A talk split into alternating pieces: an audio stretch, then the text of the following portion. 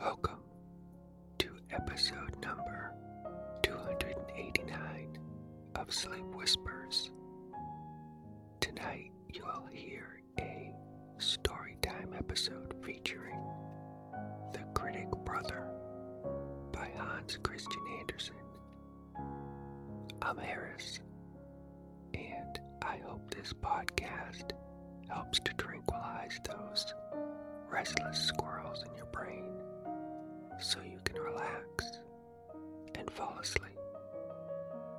If you would like to try free access to over 400 more of my sleep inducing episodes, then just use the link in the episode notes or visit sleepwhispers.com. Alright, tonight's story is The Critic Brother by Hans Christian Andersen with some changes and edits by me to optimize it for this podcast. Let me begin with an overview of this curious tale.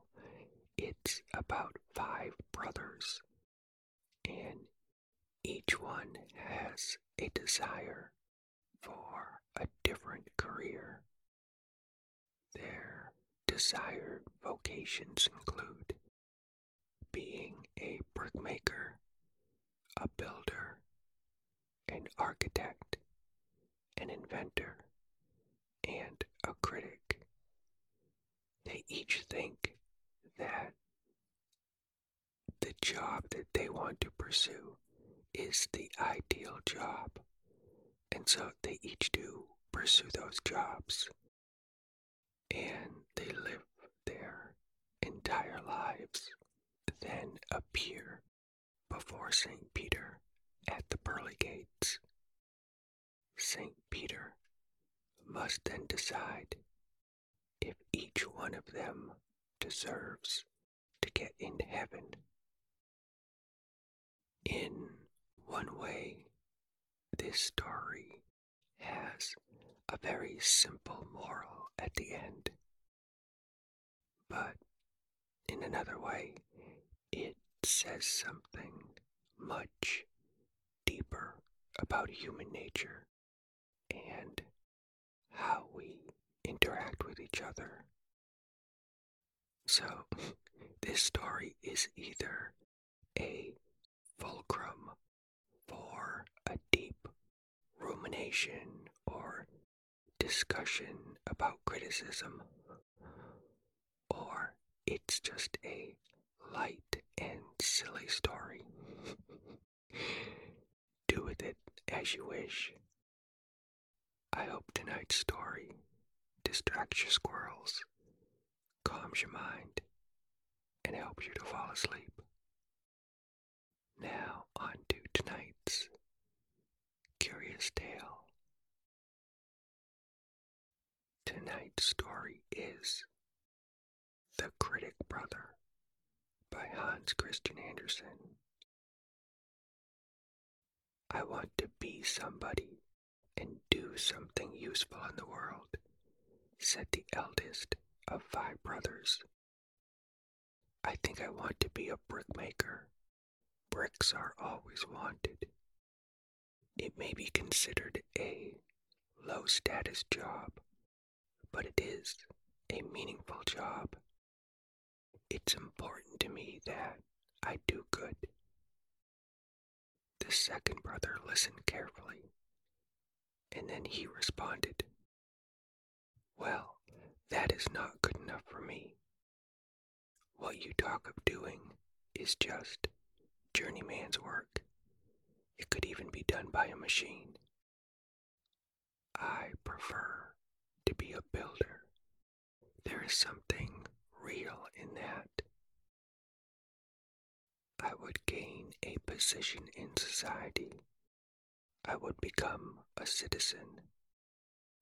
I would have my own sign hanging outside my own business. I would even have people working under me as part of my business. Oh, yes, I do like the sound of being a builder. I think I would even progress to being a master builder. I would be in a top position in society. This is the best job for me, and probably for anyone. The third brother objected. What are you babbling about? That is not a top position. There are many positions in town far above a master builder. Sure, you might be seen as a high ranking worker, but only by other common workers. I know a better position. I will be an architect. This will place me among those who possess riches and intellect.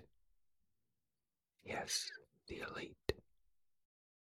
People high in society who compare wines and speculate about art. While you, my brothers, will be wearing paper hats as laborers, I will have a fine silk hat. Granted, I will have to start low as a journeyman or apprentice. I will probably have to fetch beers for my coworkers when I start, but I will endure it because it is an end to a means, a masquerade, you might say. I will climb those stairs with determination and focus. I will continue on to the academy for higher instruction. I will learn the fine art of technical drawing and become a talented architect. I will probably even attain a ranked title that will add prestige and flair to my name. I will create things that will be remembered. I will be remembered. A job as an architect has the best rewards of all jobs. The fourth brother started laughing. A silk hat, that is what you consider a top reward. You, my brother, have a loose goose inside your head. Sure, you'll create things, structures, that will probably look like many other structures in the world. Whoop-de-doo. You will also still be following the lead and the command of others. That is not the life for me. I'm not a follower or an imitator of others. I will be an inventor, a futurist builder. I will create new structures that the world has never seen. I won't create structures that are eyesores like most others, but rather ones that blend into the natural settings. My structures won't damage the environment, but instead they will help the environment. They will be sourced from renewable and local resources. They will boost economies and communities. My structures will help to unite people, boosting national pride and connectivity. I will be remembered for my inventions, my futuristic structures, but more so I will be remembered for my genius. The fifth and last brother had not yet spoken. He was the youngest, and he knew it best to let his older brothers speak first. But he could not hold his tongue any longer. Genius, he said sarcastically. Oh, my brother, you are delusional and you don't understand weather, nationality, and economics. Weather is way too unpredictable for you to rely on sourcing your materials from one local climate and region. National pride is lofty, but you will see that the wind changes quickly. People can unite against something as quickly as they unite for something. You also need to understand economics. You will find that costs will limit everything you do. You will end up compromising on materials, locations, and the efforts to do anything that would be original. Most structures look the same because that is the most efficient way to do things today. Originality is inefficient and therefore it's expensive. Most investors will just run away from that. The fifth brother continued, addressing all of his brothers. I see clearly that none of you will ever really be anything worth notice, however much you fancy it. But do as you like. I shall not imitate you. I will keep clear of all the jobs you all desire, because my station in life will be the most important. I will be the person who highlights the problems with the ideas of others. I will take on the vital position of a critic. In every action, something imperfect may be discovered, something that is just not right.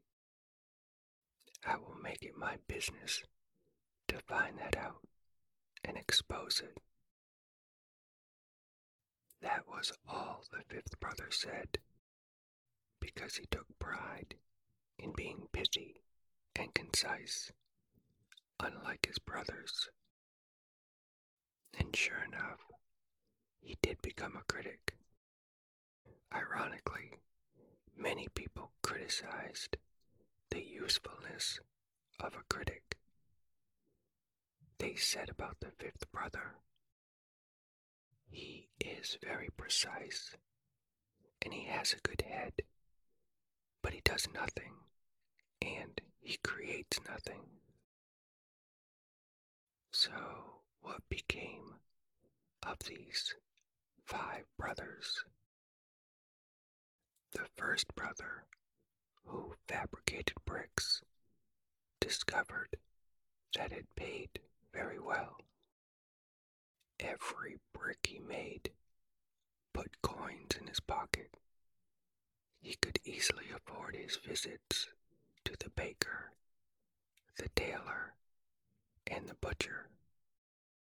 He even enjoyed his work, and he was quite good at making quality bricks. Most of his bricks came out perfect, although some were slightly imperfect. He never used the imperfect bricks for his customers, but he did find a use for them. A poor woman named Margaret lived nearby, and she wished to build her own house.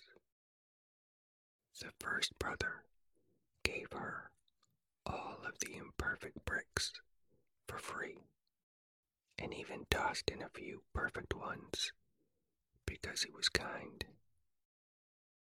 The woman did build herself a little house with all the free bricks.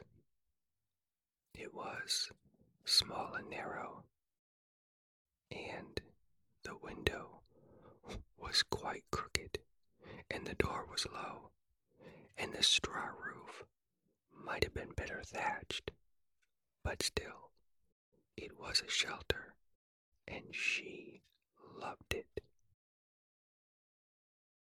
So, what about the second brother?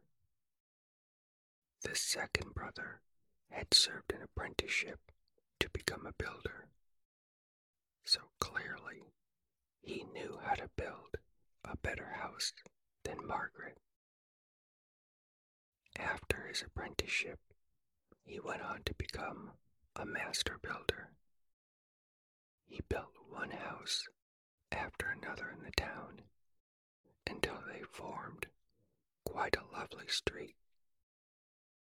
The houses he built allowed him to build his own house in return. This was not just because he was paid to build the other houses, but because he built them with kindness. He always started on time, finished on time, and never went over budget. He also reduced some of his prices, fees, and costs for materials. This allowed the people in his community to each have their ideal house rather than a less ideal one that was barely affordable. He had gained his position. He had made himself something. And he was happy in life. What about the third brother? The third brother became an architect, and his journey was similar to how he envisioned it. He started as an errand boy and a carpenter's apprentice, and he did start wearing a paper cap. Afterwards, though, he went to the academy and he rose to the title of architect as well as a high and noble gentleman. His children were considered well off, and his wife was referred to as a lady of high society. He lived on the same street as the second brother, although his house, because he was an architect, was the fanciest house on the street. Curiously, the street that both the brothers lived on was named after the architect brother. This was because he gave a lot of his wealth away to local charities in his community. The citizens appreciated this, and so they named some areas of their community after him. He did seem to achieve the successful life desired. What about the fourth brother? The one who wanted to invent something original and be called a genius. Well, he did create some unique and original structures, although it wasn't easy. Many of the predictions from his younger brother came true. Sometimes the weather did affect supplies. Sometimes the citizens didn't support his visions. And sometimes investors only cared about the profits. But this was not always the case. Through grit, determination, and persistence. He found ideal resources, he found supportive citizens, and he found investors willing to take a big risk. Some of his original structures were celebrated and influenced the creation of future structures. He had his skeptics, but enough sung his praise that he was often referred to as a genius who saw into the future. New principles and methods for building were attributed to his insights and his achievements. His techniques resulted in more sustainable and earth friendly structures.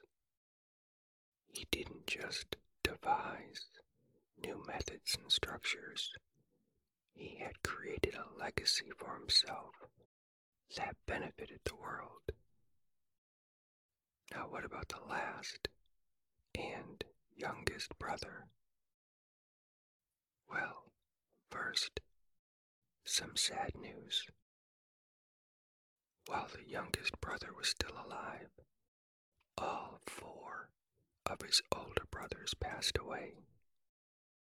None of the passings were tragic, just the cycle of life coming to a close for each brother. The good news is that each brother appeared before St. Peter and was easily allowed into heaven. Each brother had been productive to their communities and helpful to others. The first brother had given free bricks to the poor woman whose name was Margaret. The second brother had lowered his costs to help his community members build their ideal homes. The third brother had given a lot of his wealth help local charities. And the fourth brother had improved building methods which benefited the environment and society. Now, the fifth and youngest brother hadn't yet reached the gates of heaven, but his day would soon arrive. Although his brothers had made their livings with their hands and their brains, the youngest had tried to make his living with his tongue. As he had desired, he became a critic, always pointing out to others what they were doing wrong. He offered his feedback as a service businesses to help them improve, but no one hired him. Being a critic didn't seem to turn out to be a great career choice. Most people in his community didn't seem to like him. They even avoided talking to him if they could. He couldn't change, though, because he just wasn't any good at holding his tongue. He was a critic at heart, and that was his calling, even though it didn't put coins directly into his pocket. Instead, his four brothers supported him, each giving him money on a regular basis throughout his life to cover all of his bills. The day finally came when the youngest brother ascended to the gates of heaven. St. Peter greeted him at the pearly gates and asked the critic brother the usual questions. Tell me what wonderful or kind you have done on earth? I have done many, he replied. I've given advice to so many people so that they could improve their lives. That is wonderful, replied St. Peter. Who would vouch for you as recipients of your kind deeds? The critic brother froze. He figured that no one would speak well of his sharp words. With hesitancy, he said, I'm afraid I don't think anyone would vouch for me. Why is that? St. Peter replied with a confused tone. The youngest brother thought long and hard. He decided to give St. Peter the most honest answer he could. I am a critic, sir. It is my nature. I get easily annoyed at the failures of others to improve their ways. So I can't help but blurt out when I see something that needs fixing, changing, or improving. I can tell others don't appreciate my feedback and my tone. I think they see my tongue as a weapon, but truly I am trying to help.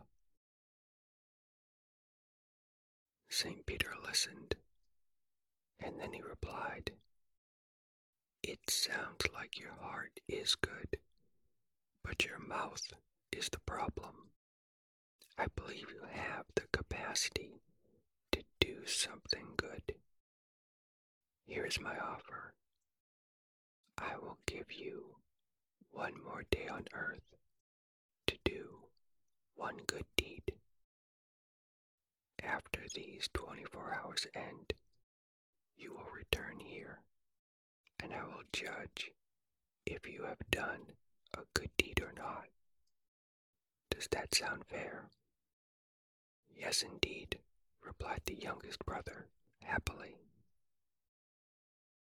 He descended back to earth and immediately tried to do a good deed. But he couldn't keep from being his usual critic self. He would see something being done improperly and he would speak out, hoping that the other person appreciated it. But they never did. After multiple attempts and failures, his 24 hours were almost up. He was feeling drained from his efforts, so he went to a coffee shop and he ordered a beverage. He was sitting there when he noticed a woman adding milk to her coffee, right up to the very tippity top brim of the cup. He wanted to tell her not to do that because it might overflow. But he held his tongue, which he had never done before. She then picked up her almost overflowing coffee and walked towards a table to sit down. His mouth wanted to scream out and tell the woman she was going to spill her coffee. He wasn't worried that she would burn herself because she put so much milk in there. But he knew she was going to spill some of it. For the second time ever, he bit his tongue. Sure enough, the woman sloshed her coffee as she lurched forward. It ran all down her arm and soaked the sleeve of her lovely blouse. A manager who was standing nearby wiping down a table quickly turned and helped her wipe the coffee off her arm and also off the floor. The woman looked at the manager and said, Thank you. I guess I learned my lesson. I won't be putting that much milk in my coffee again. The manager and the woman both laughed. The brothers suddenly realized that he might have just done a good deed. By not saying anything, he helped the woman realize her own mistake. His 24 hours were up, and he hoped that this one deed would be good enough to get him into heaven. Back at the pearly gates, he explained his good deed to St. Peter. St. Peter paused, smiled at the brother, and didn't say anything. He simply opened the gates of heaven so the youngest brother could enter. With deep relief, the brother walked through the gates of heaven with gratitude for the mercy of St. Peter. Except St. Peter had opened the gates for a different reason. While the brother was on earth, St. Peter went into heaven and asked the people who had known him when they were alive if he had ever helped anyone. So many people from the brothers' community said yes, even all of his brothers. St. Peter was very confused. Everyone told the same basic story. The critic brother constantly told them things they were doing wrong, and they each waved him off because they felt he was annoying. They didn't like to hear that they were doing something incorrectly. But then later, they would consider what he had said, and they would make changes, and those changes improved their businesses. The baker started using less salt in his breads. The tailor lowered the price of his alterations. The grocer did decide to stay open a little later on Fridays. And the banker, after getting an earful from the brother, redid the loan form so it was much easier to understand. St. Peter kept hearing stories like these of how the critic had helped businesses in his community improve and make more money. None of these businesses wanted to thank the critic brother directly. They had too much pride. Instead, what they did was that they each gave money on a regular basis to the brothers of the critic to secretly give to him. This was the real source of the money that the four brothers gave the youngest brother throughout his life. And they all also added some of their own money, because his constant criticism of all of them motivated them to work harder and also to make changes. It turned out that the critic had helped many people in his community with his constant feedback and suggestions. And this was why St. Peter allowed him into heaven. But St. Peter also wanted the critic to learn a lesson that sometimes it can also be helpful to just bite your tongue. So St. Peter bit his own tongue and just opened the gates of heaven and gestured for the youngest brother to enter.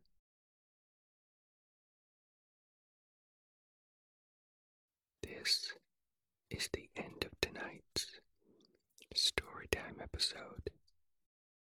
I hope you are deeply relaxed. If you'd like to listen to many more storytime episodes right now, then peek in the episode notes or visit sleepwhispers.com. Or perhaps you are now ready to fall deeply asleep. If so, good night. Sleep well.